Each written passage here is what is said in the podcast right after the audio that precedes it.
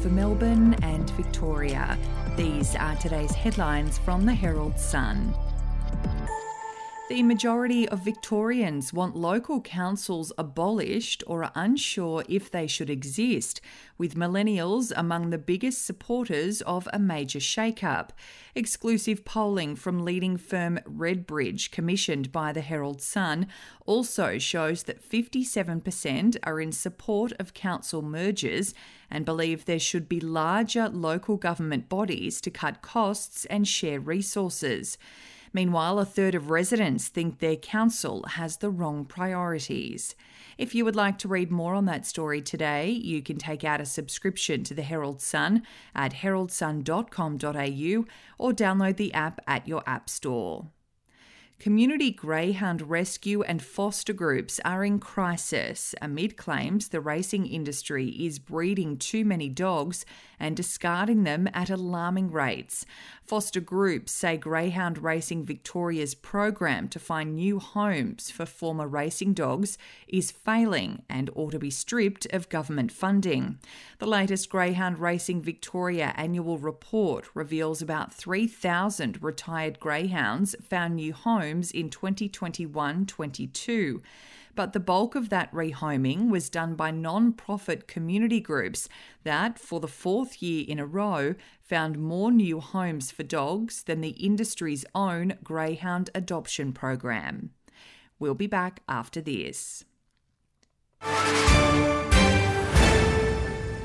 News doesn't have to be boring. The Brits have given Prince Harry a new nickname after yet another tell all interview. Oh, God, is it the Ginger Whinger? Let the team at news.com.au get you up to speed each day with their podcast, From the Newsroom. a couple were busted joining the Mile High Club. Well, I guess they can't fly Virgin anymore. Politics, sport, red carpets, royals. Get all the goss in just a few minutes. Follow From the Newsroom wherever you get your podcast from. Older Australians are continuing to march into the workforce with more working than ever before. The growth was particularly strong at times during the pandemic, brought on by favourable economic conditions. There were 689,900 workers aged 65 or over in November 2022, according to ABS data.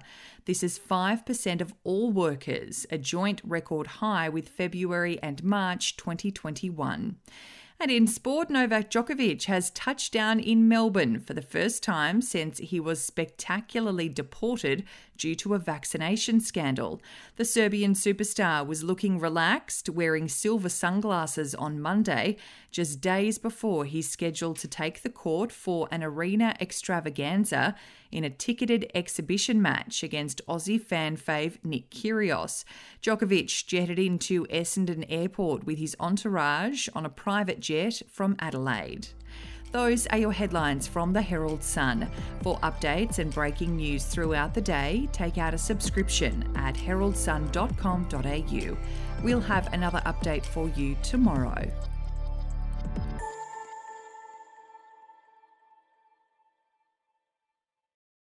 Are you ready to get an inside look at crime from someone who has investigated some of Australia's worst crimes? It was like Aladdin's cave. The luminol found bloodied footprints and bloodied handprints on a wall, so it's Yeah. just like a horror movie. Former homicide detective Gary Jubelin sits down with cops, crims, addicts, victims, small time cheats, and big town lawyers as they tell their incredible stories. My house got raided. Next thing you know, I got bail refused. Next thing you know, I'm on a truck Yeah. to Parklea Prison. Listen I Catch Killers early and ad free on Crimex Plus on Apple Podcasts today or wherever you get your podcasts.